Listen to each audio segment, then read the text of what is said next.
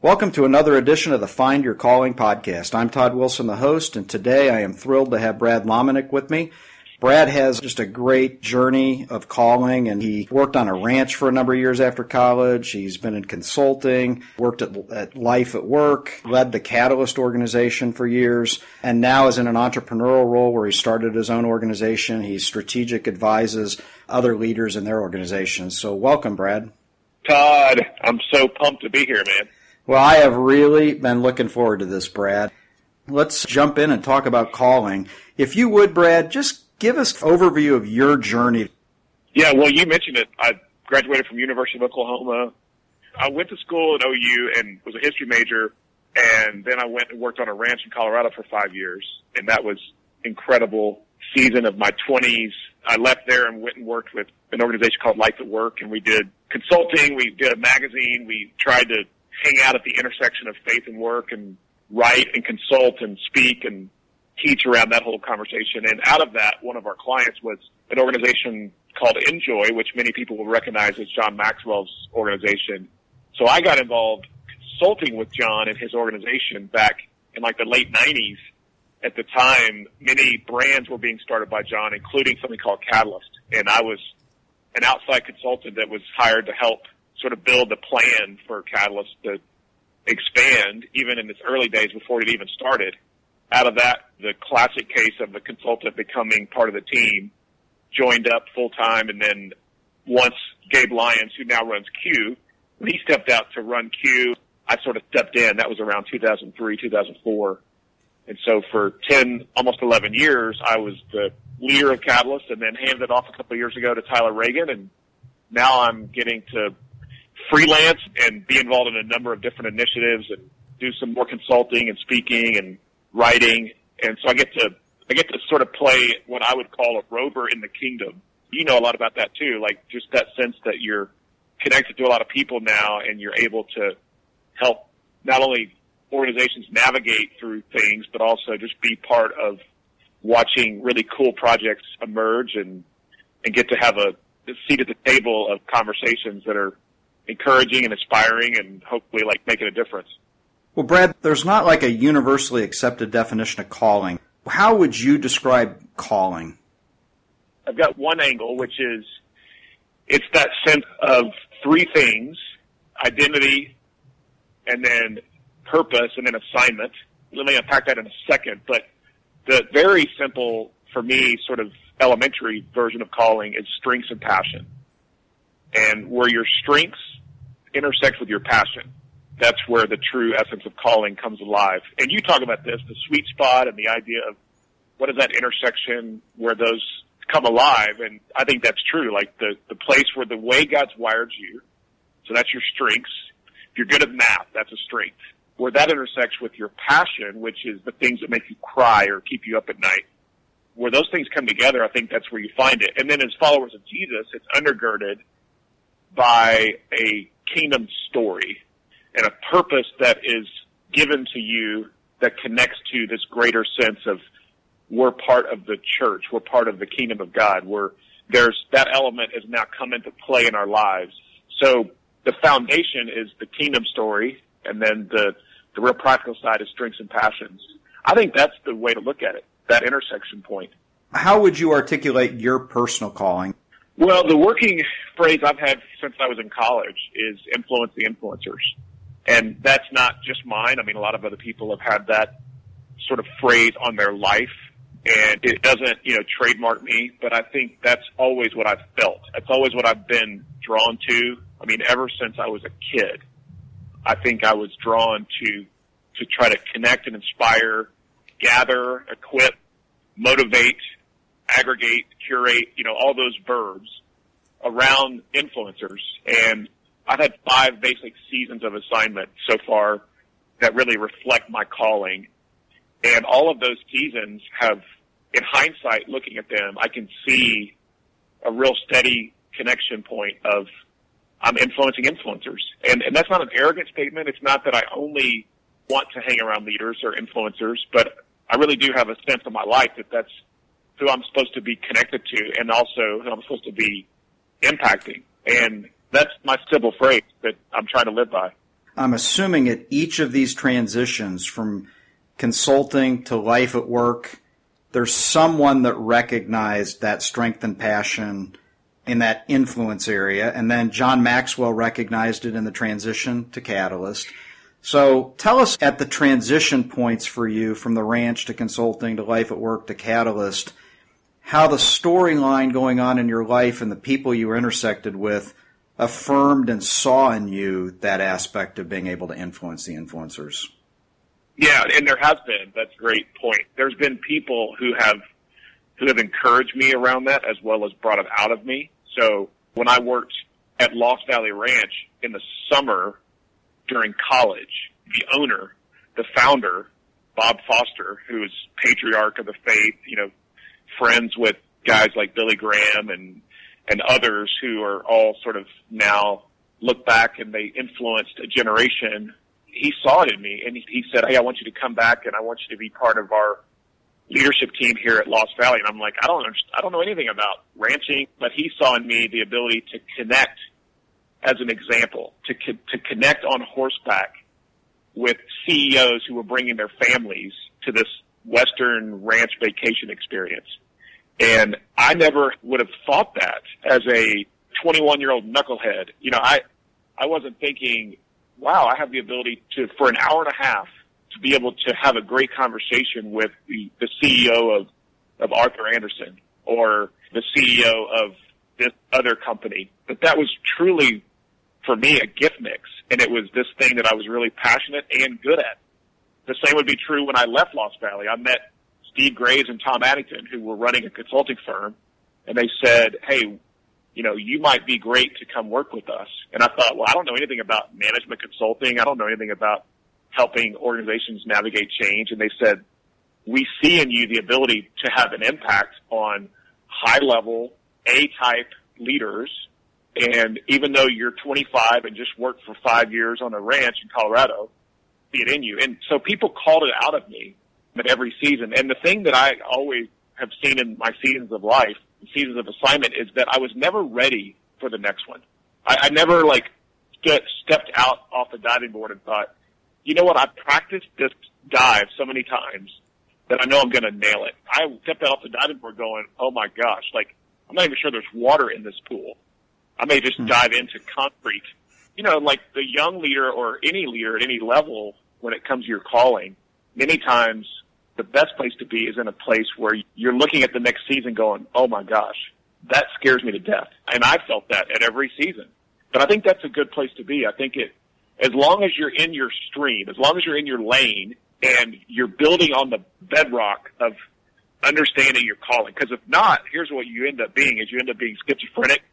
You end up jumping from thing to thing, looking for that place where you start to feel like there's a connection point compared to, and I know what I'm I know what my foundation is. I may be scared about this next season, but I know it lines up with where I've been so far. And that's, that's a whole different storyline. And I think that's been for me what's really been helpful. Well, Brad, you and I have a mutual friend in Bob Buford, the founder of Leadership Network and Halftime. Bob says all the time that everyone needs permission and encouragement and some accountability to live the life that God's called them to.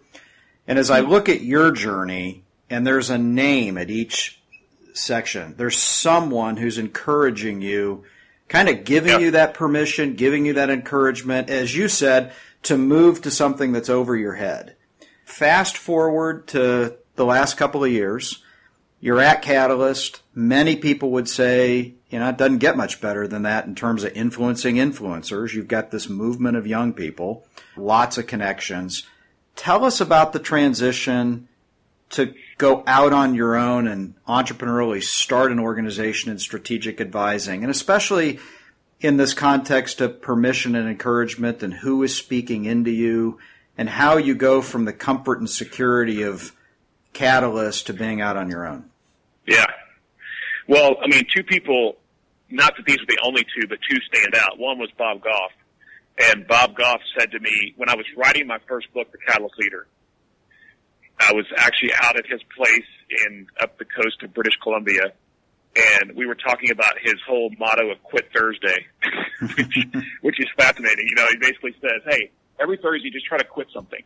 And he was asking, he was pushing me like, why are you sticking around Catalyst? Like, I know you love it. I know you're leading it. I know it's awesome, but, and he wasn't saying you need to leave. He was just, he was just saying, I'm giving you permission to think broader than that. And that was the first seed that was put in. A lot of other seeds were invested. And then Steve Cockram, who really helped me walk through a sabbatical and the pre, I would say the pre-release of me walking away from Catalyst was my time with Steve Cockram in London and he said, there's some things you need to be doing that only you can do. And that may mean that you open up a seat for other young leaders to step up and allow Catalyst to be what it is, which is it's led by the tribe. It's got the sense that young leaders are leading it. And Brad, you have to realize that you're turning 40 and you're not young anymore. Also, that you end up like a prize fighter where you're in the 13th or 14th round of an assignment and you're still swinging, but you're not really in the game. That was a reminder to me of, oh my gosh, like part of my job as a leader is to hand something off. Part of the job of leading something like Catalyst is that I have to get out of the way. Like I don't want this thing to become the, the barrier of growth for Catalyst should not be built around me being a barrier as a leader. And that was a hard stewardship thing to realize, but also I needed somebody to basically punch me in the face to remind me that part of my role as a leader stewarding something is to hand it off and to get out of the way and let other people take it and make it better. But I wouldn't have probably stepped out of that. And, and we see this a lot with churches and with organizations, especially nonprofits, is somebody sticks around too long and everybody around them's going, Hey, seriously, would you get out of the way? Cause you, you led this well for a while, but now you've outworn your welcome and I don't want to be in that place. So that was huge for me of stepping out of, again, like you said, Todd, like in our world, like Catalyst is a, is a pretty, pretty sexy thing. You know, to run Catalyst, you get invited to all the cool kids tables. Given my own reality of my own leadership, I'm not sure I would have ever given myself permission to walk away from it. But it took other people around me to speak into my life to say, Hey, you know what, Brad? Like, there's more for you here. Like, God has more for you. The next season will will be broader and bigger.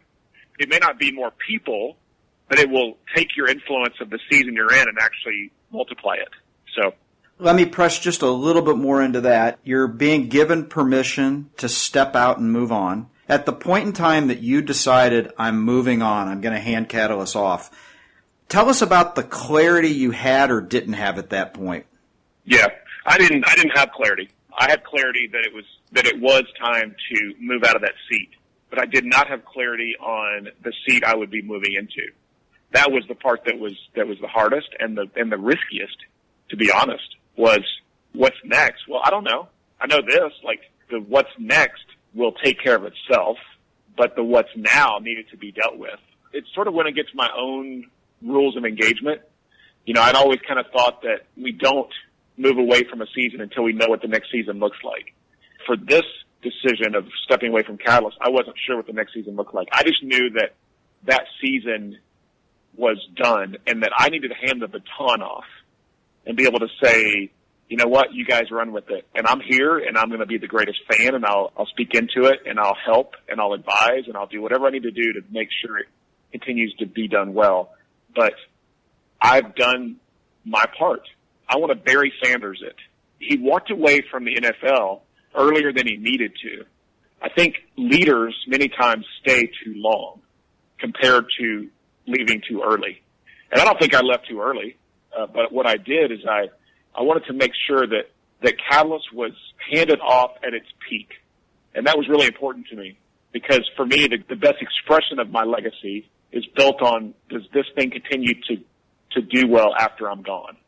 Compared to most of us we hand something off when it's in its demise. We, we hand something off when we have to. We hand something off when the board forces us out. We hand something off when everybody's going, seriously, get out of the way, finally. I just didn't want that to be the storyline of my leadership of Catalyst and my season of being a part of it. That would be the expression of it, and it was fairly easy actually to do it. It was fairly easy to make that decision because of the fact that my identity was clear and it was through the sabbatical, Todd, like I had wrestled with killing Catalyst Brad. Steve Cockram and I had a a moment, a ceremony in London on the side of the Thames River, and Steve was like, "Today we're killing Catalyst Brad." And I said, "Wait, I like Catalyst Brad. Like I like him. He's a good guy, you know. Like he he he gets to hang out with fun people." And so I walked through that, and now I can be the greatest fan without ever feeling that sense of bitterness or that sense of like, this happens way too often. We walk away from a season that we helped build something. Like we built something and then we walk away from it. And then we spend a lot of our energy actually trying to destroy the thing we built. And I mean, what a sad state to, as a leader, to feel like that all of a sudden now, because you're not leading it, you don't want to see it be successful. And that happens way too often, especially for high capacity leaders. And, you know, when you've been a part of something that has a lot of influence, then you, you know, you watch it in the next season, it starts to lose its momentum and you think, oh, well, that makes me feel good because now they, I can say, oh, without me, see, look what happened. I just don't want to be that kind of leader. I want to be able to have identity that is built on way more than just Catalyst Brad. Like, that's not my identity my identity is way bigger and broader and more more secure than the the assignment I had as leading Catalyst. And that goes back to calling. Like if we start to think that our identity, and you write about this in your book, if identity is getting confused with the the do and the go, then we're going to have a hard time like throughout our life because what happens when that season's done? Is our identity gone?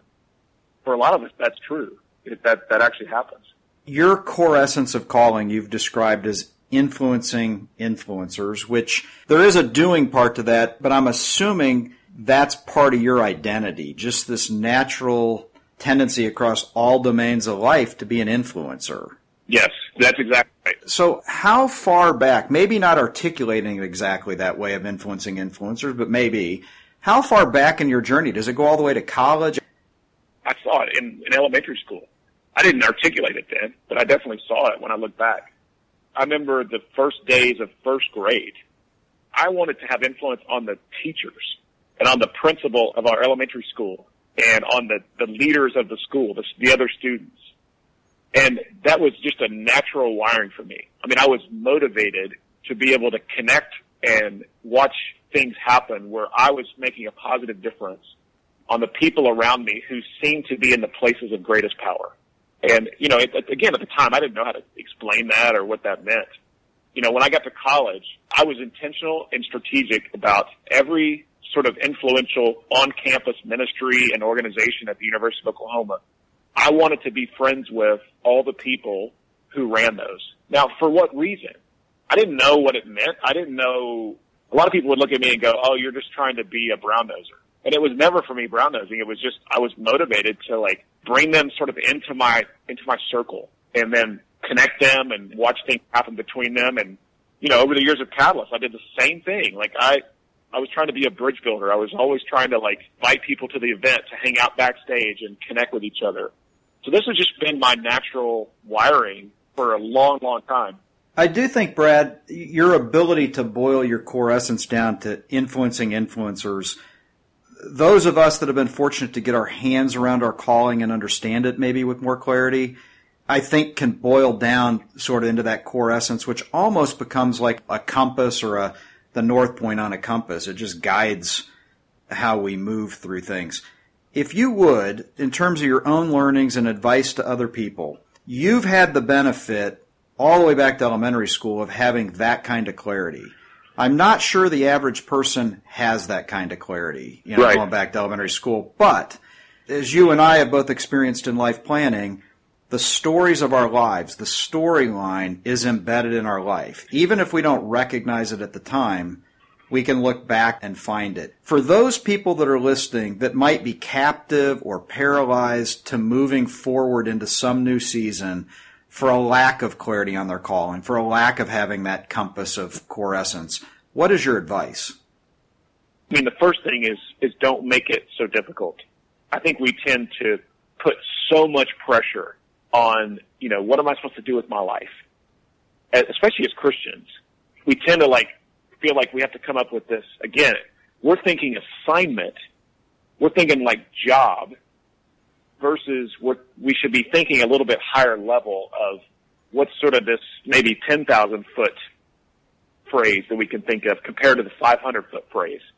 Because people would always say to me when I was a catalyst, like, well, how did you figure out how, that you would want to be doing catalyst? Like, could you go to school for that? How do I get to be a catalyst leader? Like, how do I become the leader of something like catalyst? I'm like, I don't know. There was some intentionality, but I wouldn't have been able to describe it when I was in college or in my early 20s. So that's the first thing is don't put so much pressure on yourself, especially when you're young. Because the thing that always happens with calling is you learn and you start to see it over time. And many times, a lot of us don't even discover it until we're in our 30s or perhaps 40s. I think God would give us that freedom, and I think He does give us freedom in the sense that the boundaries and the borders of our calling are way wider than perhaps we think they are. And so that's the first thing. The second thing is what you said. Look back at your childhood. You'll find it in the places where you were being your true self. I think so often you will see the, the breadcrumbs of your calling in those corners and the shadows, the places of your life where you tend to actually not look. And, you know, again, for me, like elementary school, anytime I was in, as a child, like when I would walk into a room, it was, again, I didn't know it at the time. My mom worked in a bank in Bristow, Oklahoma, small town of 5,000. When I was five, six years old, Todd, I would walk in that bank and naturally want to like get to know the people who were hanging out there at the bank. Like I'm walking up to strangers. I'm walking up to strangers and, you know, hey, how you doing? I'm Brad and my mom works here and what do you do? And they're like, well, this six year old is, man, he sure is aggressive. But that, that was just me. Like I didn't know what it meant, but those embers were burning that sense of my calling in life. So when you look back on your childhood, I think you'll find it. Ask your friends and the people closest to you to help you. You know, that people see many times in you what you can't see in yourself. That's why for me, like the permission I got from people like Steve Graves and Bob Foster and John Maxwell and Kevin Small and Steve Cockram and Gabe Lyons and Pete Richardson, you know, all these folks in my life who have, what they've done is they validated it in me. They said, I see it in you. Go do what you do well. I'm releasing you to go do it. Sometimes you have to ask for that though. We forget to ask for it. You know, people will give it to us, but man, ask for it. Like ask people, hey, what do you see in me? What are the three or four things that you see consistently in me that you feel like are parts, again, their DNA, their intrinsic wiring that will give me evidence of what God's made me to do. You know, the picture that comes to mind as you describe that, Brad, you can put a puzzle together without the picture of the puzzle. If you didn't have the mm-hmm. picture, you'd start with the corner pieces, the edge pieces, put all those together, group colors. You could put a puzzle together. And as you start describing the different people in your life, the different situations in your life, the story in your life, I think what I hear you saying is don't wait to have the full picture. And that's what happens to us so often. It. We get paralyzed. Just start with what you've got. Start with the edge pieces. Find the corners. Take the stuff that you know to be true that's being affirmed and said by other people and by the situations in your life and just take steps forward. Am I getting that, that picture right? Absolutely. Yeah. And, and I, I tell, I love to tell young leaders, especially those in their early twenties who are, you know, they're asking the question, what am I supposed to do with my life? I'm in college. I, I declared a major. I'm not even sure if I like that major, much less do I want to do this for the rest of my life. And my advice to them is always, you know, your posture in your 20s should be, first of all, work on your who. Don't worry about your what. Your what will take care of itself, but your who is, is going to define you. Work on who way before you work on what. The second, the second thing is just say yes. The best way to get to your greatest yes in terms of your sweet spot is to just keep saying yes you know, lots of yeses will eventually move you to the ultimate yes. But sometimes we say no too often because we're trying to like, we're trying to narrow our lane. And especially in our younger years, I think we should widen the lane. If I think about parents with their kids, we don't focus as much on what you're calling the identity or what I call my book the B we see yep. what our kids do well and what they don't do well. And if they're really athletic, we get them into sports. If they're good with science, we get them into science fairs. And then we send them off to college and say, hey, spending a lot of money on you, figure out what you want to do and you need to get it right. We push them into the do. And they go out, they get out of college and they're immediately into the position piece, as you called it. The where am I going to do this thing? And then we wonder why by the time people get in mid-career, they're having the midlife crisis. They've they've skipped the identity piece. You know, exactly right. Comes back to you later. So, well, Brad, I want to really thank you for being with us today. Brad is author of a couple of books, The Catalyst Leader that he referred to. Your most recent book, H3 Leadership: Humble, Hungry, and Hustle. Just tell us briefly about it. Yeah, H3, Humble, Hungry, Hustle. Beat be humble, stay hungry, always hustle. So those are the big three buckets that really have defined my own leadership mantra for 25 years. Under those three buckets, I tried to lay out some habits that leaders can put in place to make those come to life. And really it was based on sort of this recent season for me of stepping away from Catalyst and, and having to reimagine and rediscover and I would say recalibrate my own leadership habits and what I feel like are the habits that are going to get me to the finish line of my life. So that's H3. Which is available on Amazon. And then uh, if you want to hear yep. more from Brad, his great ongoing blog, bradlomenick.com. That's it. Take a look at that. Well, thanks again for being with us, Brad. I loved it, Todd. Thanks for doing this, and thanks for all you're doing for for leaders to discover their calling, man. I appreciate it. These interviews and the Be Do Go framework that I use are based on my book More. You can learn more about the book more at www.more-book.com.